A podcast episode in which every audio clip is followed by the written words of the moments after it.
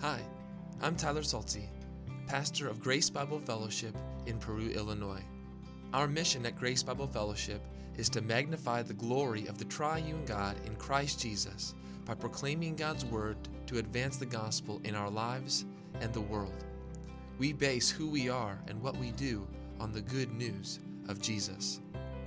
If you would like to find more information about Grace Bible Fellowship, you can visit our website at www.gbfperu.org. I'm so thankful you've come here to listen to God's Word proclaimed as we seek to understand it and be transformed by it. I hope you find this time meaningful, challenging, convicting, joyful, and even life changing as we worship through the preaching of God's Word.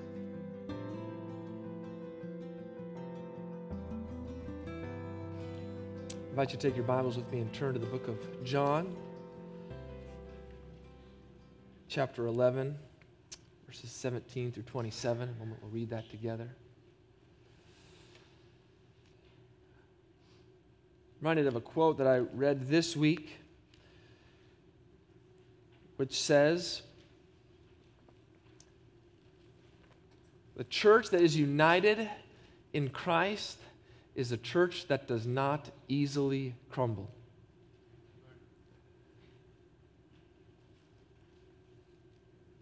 Church united in many other things will easily crumble. And if we're honest, it's probably not even a church. Our hope is in that fact that we are united in Christ. And being united in Him, we will stand and stand firm. And now that you've got comfortable, would you stand with me as we read God's word together? John 11, verses 17 through 27. After verse 27, I will say, This is the word of the Lord, and together we will say, Thanks be to God. Hear the word of the Lord. Now, when Jesus came, he found that Lazarus had already been in the tomb four days. Bethany was near Jerusalem, about two miles off, and many of the Jews had come to Martha and Mary to console them concerning their brother. So when Martha heard that Jesus was coming, she went out and met him, but Mary remained seated in the house. Martha said to Jesus, said to Jesus, "Lord, if you had been here, my brother would not have died." But even now, I know that whatever you ask from God, God will give you. Jesus said to her, Your brother will rise again. Martha said to him, I know that he will rise again in the resurrection on the last day. Jesus said to her, I am the resurrection and the life. Whoever believes in me, though he die, yet shall he live and everyone who lives and believes in me shall never die. Do you believe this? She said to him, Yes, Lord, I believe that you are the Christ, the Son of God, who is coming into the world. This is the word of the Lord. Thanks be to God. Let's pray together. Let us be quick to hear O Lord, slow to speak and slow to anger. For the anger of man does not produce the righteousness of God. Let us put away all filthiness and rampant wickedness and, and receive with meekness the implanted word which is able to save our souls. In Jesus' name we pray. Amen. You may be seated.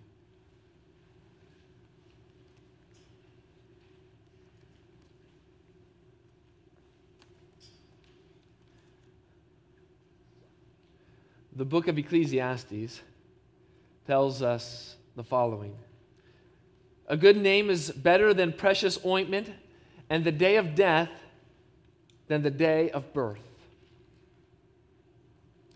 Who says that? To the ears of many in our world, such a statement sounds ludicrous. The day of death is better than the day of our birth? No way. Everyone knows the day of one's birth is better than the day of death, right? We rejoice in birth. We are happy when a child is born. We know amazing joy when a new life comes into this world. But with death comes sorrow, heartache, grief, sadness. That does not seem better to us. We avoid those emotions because all of those feelings tell us that something is wrong.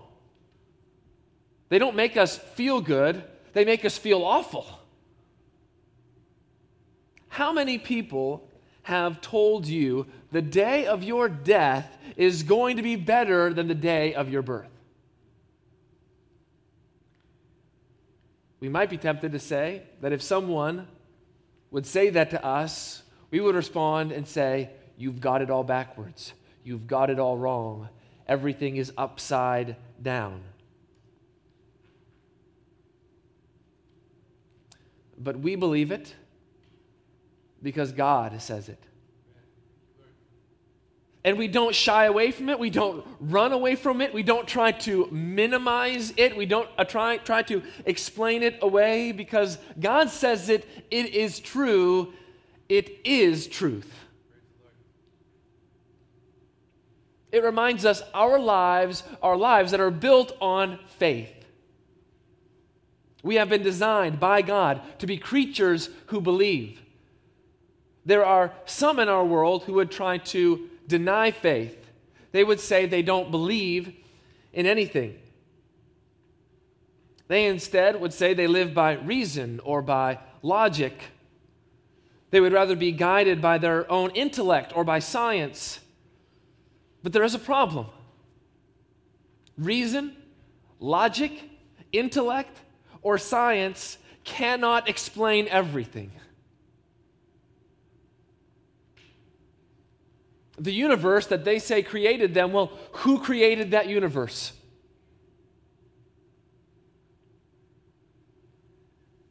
Try as they may, they are unable to escape the fact that there are things that they believe, things that they accept by faith. Everyone lives by a set of beliefs. And what you believe is seen by the way that you live your life. So the question, do you have faith, becomes obsolete. Everyone has faith. How do you and I use the word faith? Maybe today you would know someone who you would say is faithful. By this we mean they are loyal or devoted to something or someone. I am faithful to my spouse. I am faithful to my kids. I am faithful to my career. Being faithful in this way does not refer to our dependence on something else, but it refers to our being dependable. I am faithful. How else do we use this word faith? Maybe you would say that someone is faithful, that is, they are full of faith.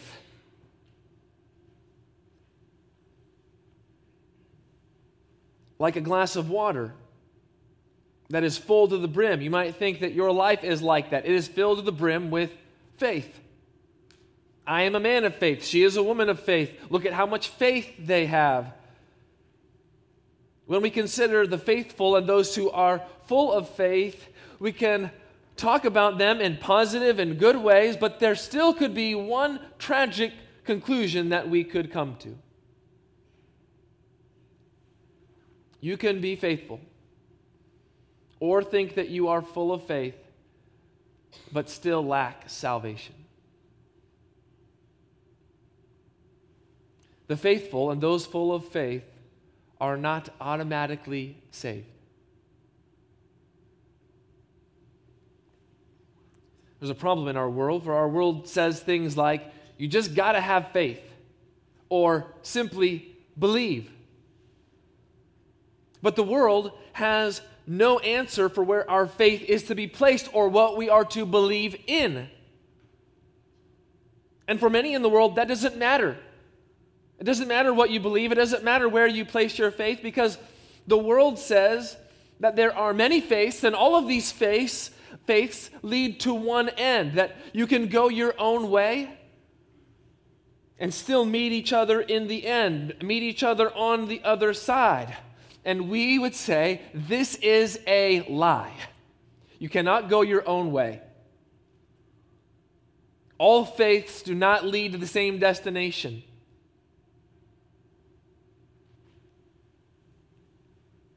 Matthew 7, verses 13 and 14 say, The gate is wide and easy that leads to destruction, and those who enter by it are many.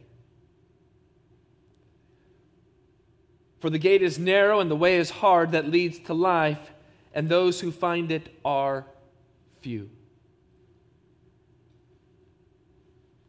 Two different gates, one wide, one narrow. One leads to destruction, one leads to life.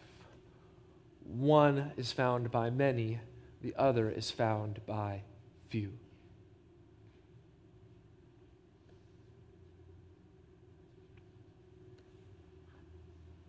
And so we must get faith right. And particularly, we must get the object of our faith right. What is it that we believe in? Who is it that we believe in? How does the Bible define faith for us? Hebrews 11:1 is a good place to start. It says, "Now faith is the assurance of things hoped for, the conviction of things not seen." Where does this kind of assurance and security come from? How do you get this kind of conviction? Well, I'll tell you where you won't find it. You won't find it first in yourself.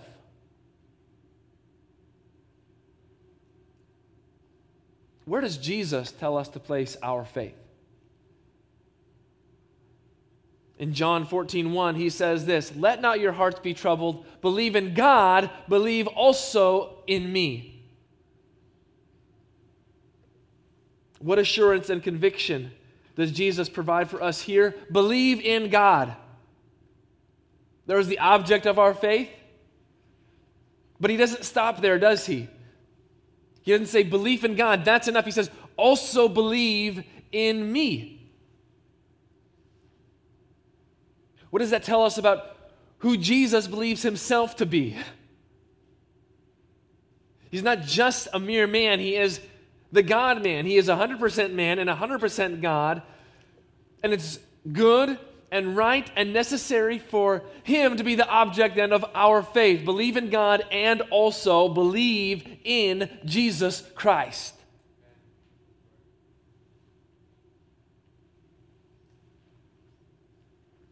You cannot believe in God and have any belief in God that is meaningful and that lasts if there is no belief in Christ. Those two go together. Believe in God and believe in me, says Jesus. They go together, it's a package deal. We are those who believe in Christ. We have put our faith in Him, and our lives and the way that we live reflect our faith in Jesus Christ. Now we can tackle this truth that we began with that the day of death is the better day than the day of our birth. This is the devastating situation that Mary and Martha were in. Their brother, Lazarus, was dead. They were grieving and sorrowful. And Lazarus had been in the tomb four days, it said. What does that tell us? Lazarus was dead, dead. Now, he's not just a little dead, he's all the way dead. Martha and Mary are now surrounded by others. Some, having come from Jerusalem, were told that they were in Bethany, Jerusalem just being a few miles off. Now, these Jews were coming. They were supposed to be consoling Martha and Mary. They were there to comfort them. In the Jewish culture, you even hired professional mourners to mourn for you with the loss of your loved ones. to weep and to wail out your house as an outward expression of the hurt that the family was thought to be experiencing. When Jesus finally came, Martha went out to meet Jesus. And she says, Lord, if you had been here, my brother would not have died. Jesus, you could have healed Lazarus. You could have prevented this. You could have, have stopped impending death. We could have been saved from this heartache that we are experiencing if you had only been here, Jesus. But now, we know that your Father still listens to you, gives you what you request. Most likely, she is saying something like, I still believe that you're able to heal the sick. But Jesus knows what is about to happen, doesn't he? Spoiler alert Lazarus, Lazarus rises again from the dead. But Jesus comes to her and he assures her with some words Your brother will rise again. Martha, who doesn't know what is about to happen, acts like she has all of her doctrine together, acts like she knows exactly what's going on, right? Don't worry, Jesus, I know my doctrine, I know what the Bible teaches. I know that he will rise again in the resurrection on the last day. I know there's a day coming in the future when he will rise again. There's general resurrection that will happen. I believe that, Jesus. Don't worry, I've got my doctrine down.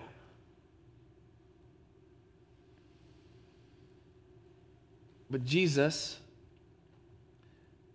responds in a shocking fashion. What does he say? I am the resurrection and the life. Believe in me.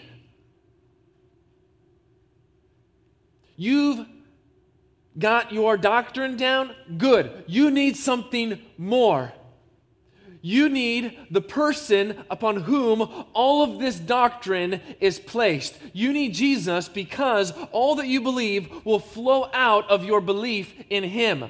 Belief in doctrine alone is cold, dead, lifeless faith. But belief in doctrine, because of your belief in Christ, is heart satisfying, joy filling, peace giving, complete wholeness to your person. Doctrine alone doesn't cause you to love one another. Doctrine alone won't make you obey God. Doctrine alone won't make you hate and kill your own sin, but Jesus will. Love Jesus, you will love one another. Love Jesus, you will obey the Father. Love Jesus, you will hate and kill your sin.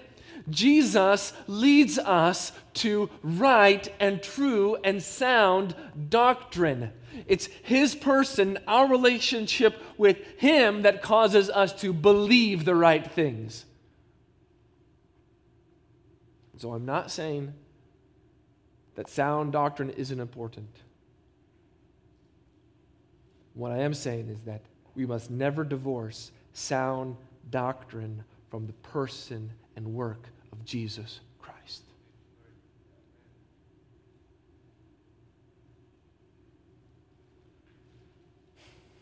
And so Jesus directs us to himself here in these verses 25, 26, and 27 are the verses we will be looking at specifically this morning.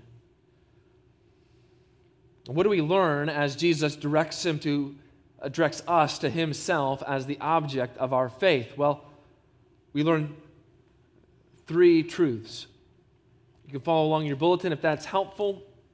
But number one, as the object of our faith, Jesus gives life. As the object of our faith, Jesus gives life. What an amazing and astounding statement when Jesus says, I am the resurrection and the life. Jesus isn't merely saying that he brings people to the resurrection, he isn't saying he causes the resurrection. Those are miraculous in and of themselves, but he is saying he is the embodiment of the resurrection and of life. Do you want to know resurrection? Do you want to know life? Then you have to know him. There is no resurrection and there is no life apart from Jesus Christ. The only way the gift of life is available to you in this age is because Jesus is the resurrection and the life now. Why is this? Because Jesus gives eternal life, He gives spiritual life. He gives life that cannot be touched by physical death. How amazing is the life that Jesus gives? So amazing that it goes on even if you physically die. Whoever believes in me, though he die, yet shall he live. Physical death is the doorway to greater life with God. And as we said, if you were with us Christmas Eve service, would we ever find it ironic that some people who are living are searching and looking for life? When you know Jesus, the looking and searching for life is over because you're no longer looking you are no longer dead in your trespasses and sin. You've been raised to walk in the newness of life. You have been united with Christ in, a lot, in his life, in his death, and in his resurrection, so that you can know life and receive the life that he gives now. If Jesus has given you this life, what should your response be? Jesus gives life so live.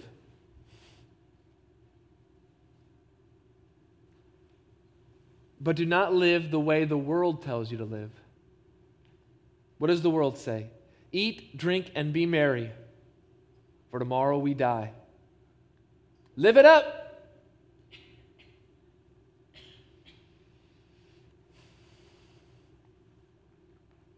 What does the Bible say?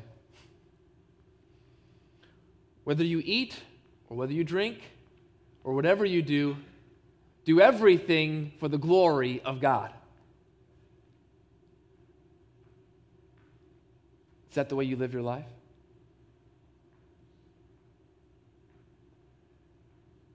From the most amazing experience that you might have in this life to the most mundane experience that you have in this life.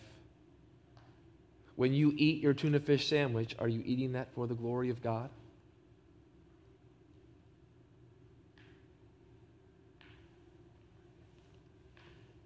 That is really living.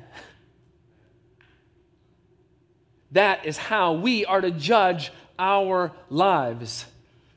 We are to live our lives as a testimony and as a witness for what Jesus has done in us in order to give us this life. And so we live in the shadow of the cross. Jesus sacrificed himself for us, he gave of his life for us to give us life so that we can and will and desire and want to live for him with all, every ounce and fiber of our being.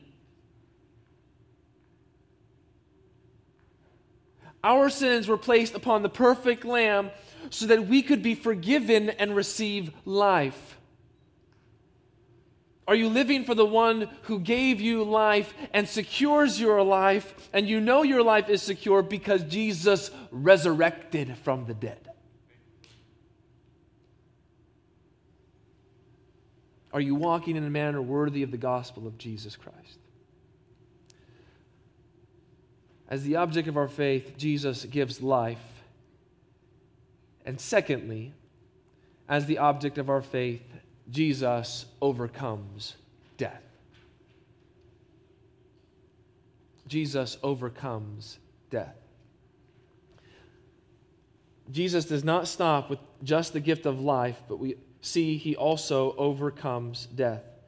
Here's what it says Verse 26 And everyone who lives and believes in me shall never die ever. Never, ever, ever. It's impossible. No way. How could this ever be? Christians live in this paradox. It is not death to die. One commentator says this In the present age, believers have conquered death and live with the triumphal confidence that physical death cannot remove the life they already enjoy. What a thought. The only death worth regarding cannot and does not and will not affect those who believe in Jesus Christ. Jesus is our God over life and over death. Death is not the end. Death does not win. Death will not have the final say. And John, in the book of Revelation, even speaks of what he calls the second death. And what is that second death? Well, this is a death that lasts for eternity. Believers escape the condemnation of God, which is shown by death. And they escape this second death, which is reserved for those whose names are not written in the book of life. And what happens to them? They are thrown and cast into the lake of fire forever.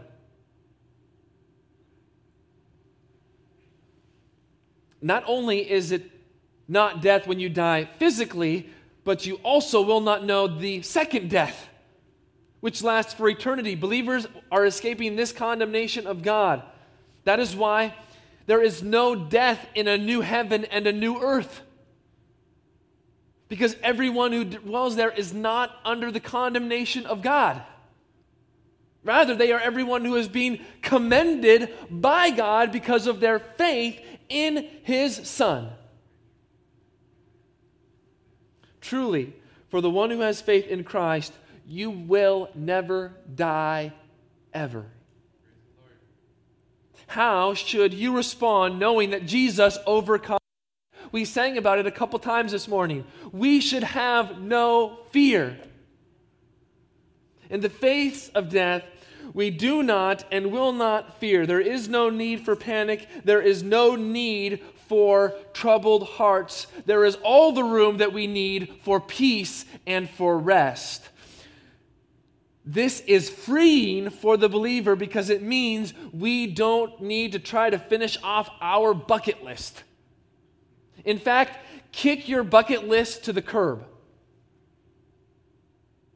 Bucket lists are for those who think the best and only experiences are to be found in this life.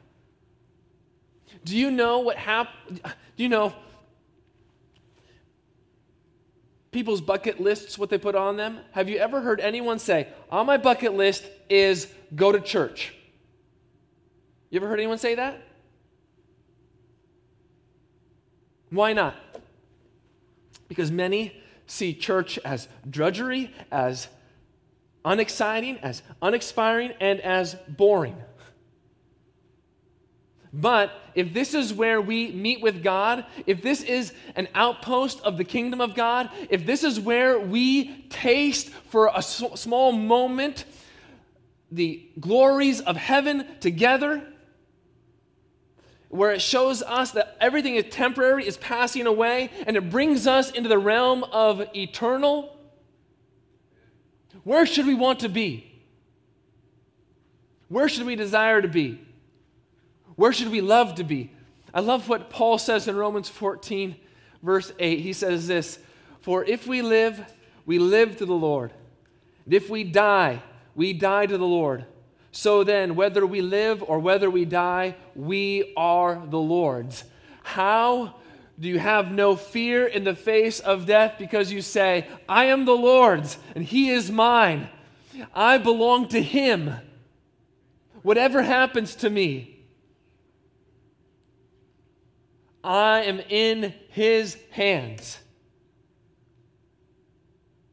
And if you belong to Him, and if He is the object of your faith, you know what it is to overcome death.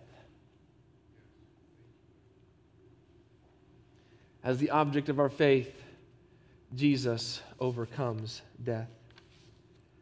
And finally, number three, as the object of our faith, Jesus is trustworthy. Jesus is trustworthy.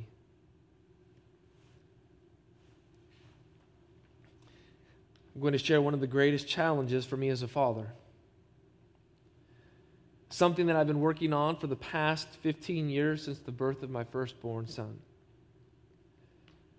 Still something I'm working on, laboring, striving, praying, making every effort so that my children would trust me. How often is there a response in my house where my children are saying, I don't trust you? Just one small example, just so you know that I'm like you. This morning, I had to convince my youngest son to trust me that he could not wear a Cam Newton Carolina Panthers jersey to church. Trust me. Trust me, son. I have something better for you.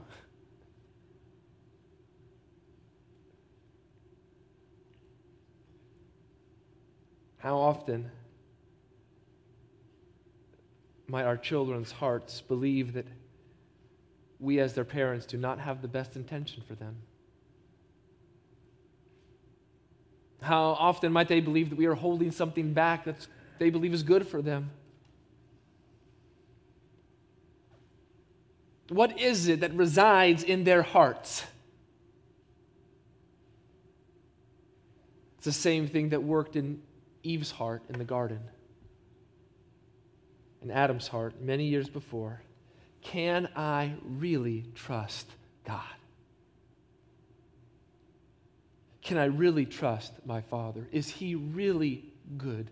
Is he holding something back from me? Jesus puts this question to Martha. We would do well to ask ourselves this question this morning Do you believe this? It's a personal question. No one else can do it for you. You cannot ride the coattails of anyone else's faith. And I believe that Martha gets it exactly right. Notice Jesus gives her the open door to go back to merely believing doctrine or dogma or teaching. Do you believe this? Set of teachings, a doctrine. But what does Martha say? She gets it, doesn't she? She gets it. Yes, Lord, I believe you. I believe in you. I believe that you are the Son of God. I believe that you are the Messiah. I believe you are the one who is coming into the world to rescue us and save us from our sins. I believe that you are the light of God. I believe that you are the Word of God incarnate. Jesus, I believe in you. What devotion from Martha, what dedication given to Christ. She trusts him completely because he is trustworthy. And why is he trustworthy? Because he is worthy. He is worthy of all of our worship. He is worthy of all of our praise. He is worthy of everything that we could muster to give to Him.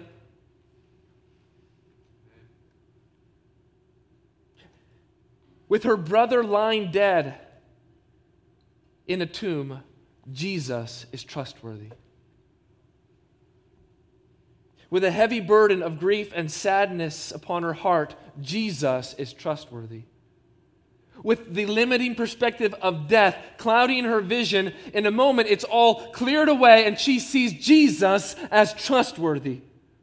Had Jesus let her down? How it's all changed in a moment. From Jesus, if you had just been here, to Jesus, I believe in you because you are completely trustworthy. Martha summarizes the content of true saving faith. It's the same faith that John points us to at the end of his gospel. Just turn over a few pages to John chapter 20, verses 30 and 31. Now, Jesus did many other signs in the presence of the disciples, which are not written in this book, but these are written. Why? So that you may believe that Jesus is the Christ, the Son of God, and that by believing you may have life in his name. Isn't that exactly what Martha said in her response? Do you know life in His name? Is He the object of your faith?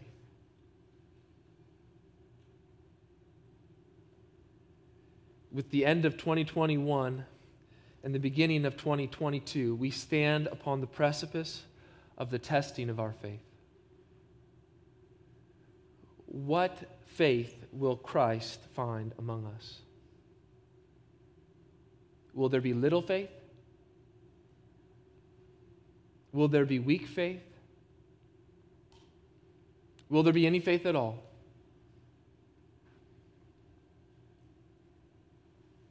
How do you gauge the strength and health of your faith? Will 2022 be a year of great faith? Will it be a year of strong faith? Will it be a, a year where your faith is shaken to the core, where your faith is stretched to such an extent that you might feel as if it's going to break? Or would it bring you to the point where you question, is it worth it?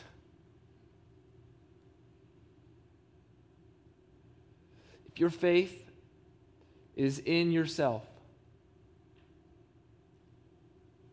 your own ability, your own strength, and your own perseverance, it will fail. If your faith depends upon your mental health and the power of remaining optimistic in the darkest night, believing in the power of positive thinking, it will fail.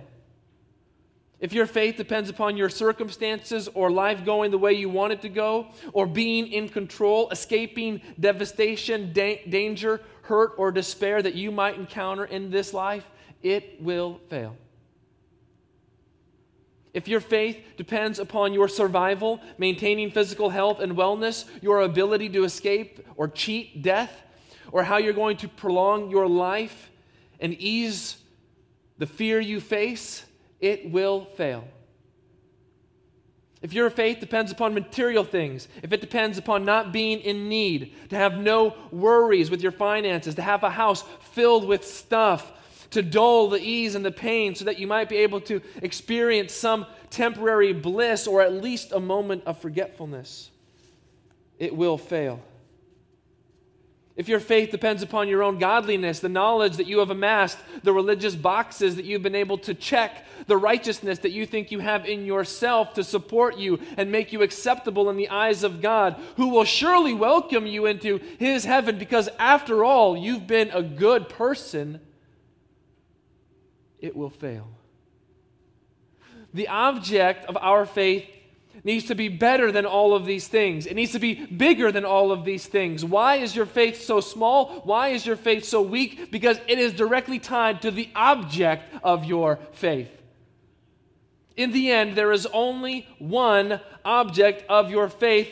If your faith is to be truly meaningful and lasting, and necessary, the object of our faith must be Jesus Christ. And if our faith is small and weak, it's not Christ's fault, it's our fault.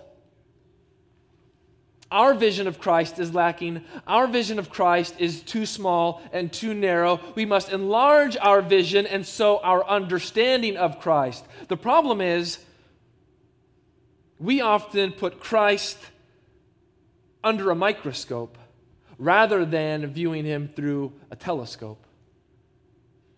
What does a microscope do? Take something small, even something that's invisible to the naked eye, and it magnifies it so that we can see it We cannot put Christ underneath the microscope because Christ is not small.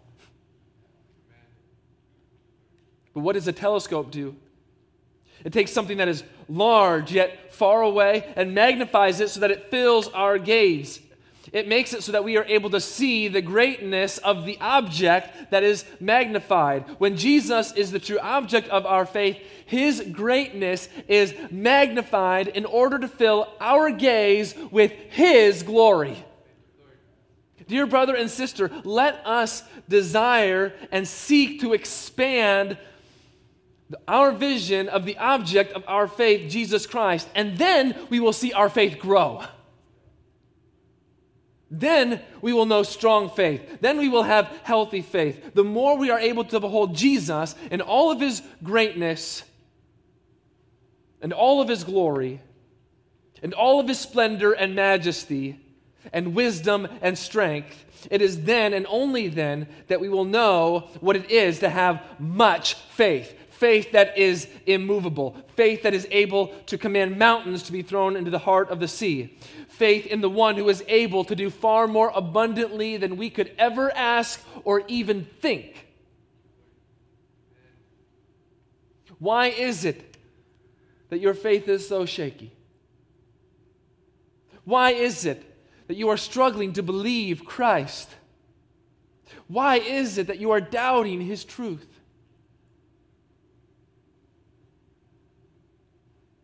And if we are to pray to him, maybe pray like one father did in Mark chapter 9, where this man comes to Jesus and asks him to heal his demon possessed son. And this man says to Jesus, But if you can do anything, have compassion on us and help us. And when we listen to Jesus' response? If you can, all things are possible for the one who believes. And then let us respond as that father responded in that moment I believe, help my unbelief. Let us dispel a myth for a moment. Christianity and Jesus Christ does not call us or anyone to blind faith. True faith is not a leap into the dark. No, we are called to a faith provable and verifiable, a faith that is based upon a cloud of witnesses, a faith that isn't trying to navigate through this world with eyes shut, but a faith that has its eyes wide open and it sees the world clearly and accurately. It's a faith that, in one sense, does not yet see all of our Savior, but in another sense, it is a faith that is always looking to Jesus. Let's finish here for a moment. Turn with me, with me in your Bibles to Hebrews chapter 11 and 12.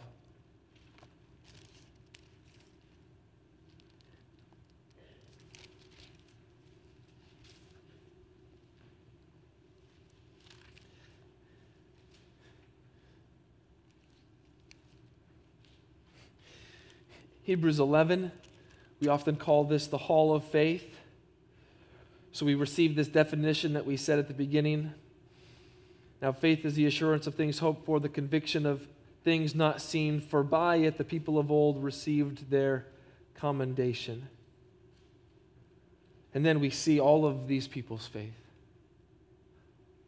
person after person after person. Look at what it says in verse 35 of chapter 11. There were women who by faith received back their dead by resurrection. Might that be Martha and Mary? Women of faith who received back their dead by resurrection. And then what do we read in chapter 12? Therefore, all of these people who had had faith, all these people who had Jesus as the object of their faith, therefore, since we are surrounded by so great a cloud of, witnesses, let us also lay aside every weight and sin which clings so closely, and let us run with endurance the race that is set before us. We are on a race. We have all of these people whose lives are undergirding our lives, who are spurring us on. Run this race with endurance. Persevere in the faith. Don't give up. Don't give in. Keep going.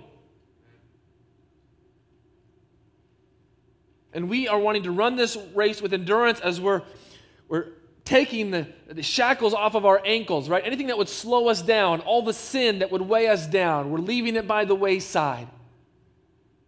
Where are we looking? We're looking to Jesus. And what does it say there? Looking to Jesus, the founder and perfecter of our faith. Look to Jesus. He is the author, the originator, the founder of your faith. Where has your faith come from? If faith is something that you've conjured up in your own life, it's not saving faith. True faith is a gift from God. True faith originates from Christ, not from us. If your faith comes from anyone other than from Jesus, it is false faith. But if it originates from Christ, if it is rooted and grounded and founded in Him, if He is the author of your faith, then your faith will grow. It will persevere. It will endure because Jesus is also the perfecter of our faith. Our faith is not yet perfect. Our faith will at times experience ups and downs, but as we look to Jesus, we look with hope that one day our faith will be completely and entirely perfected. We are all looking to Jesus, and one day our looking to Jesus in faith will be made sight. When will this happen? On the last day, the day of Christ's return, at the moment of Christ's second advent. It is then, when he appears, that we shall be made like him because we shall finally and fully see him for who he really is.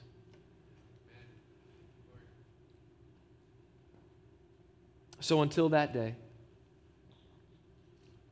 whether we are called home or are alive when He comes again, we can say with full confidence and faith the day of death is better than the day of birth. Because it draws us into greater life, sweeter fellowship, and realized hope as we dwell with the Lord forever. Let's pray.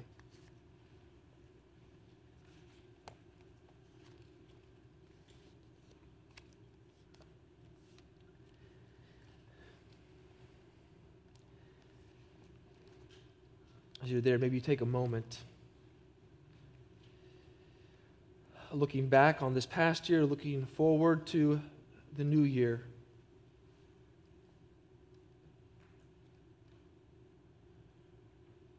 Pray that your understanding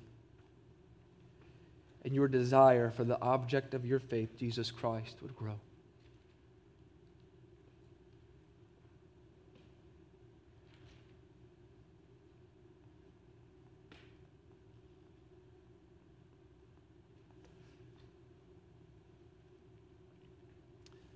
If you're here this morning, you don't know Jesus Christ. He's not the object of your faith. Today is the day of salvation. Today is the day. Put your faith and trust in Him. Repent of your sins. Turn your eyes to Him. He is trustworthy. He will save you. Confess that He is Lord.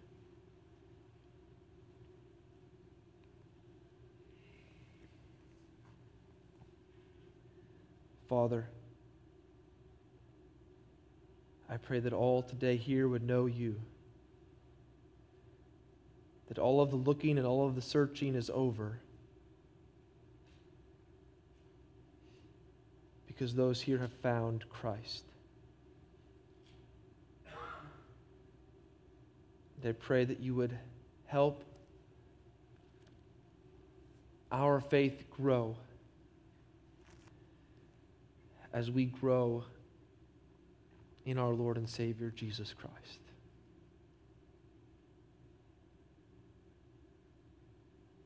If any of us is lacking faith, if any of us is having small faith,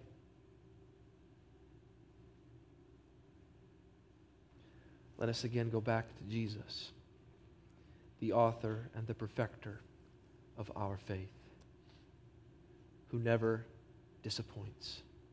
Pray this in his name. Amen.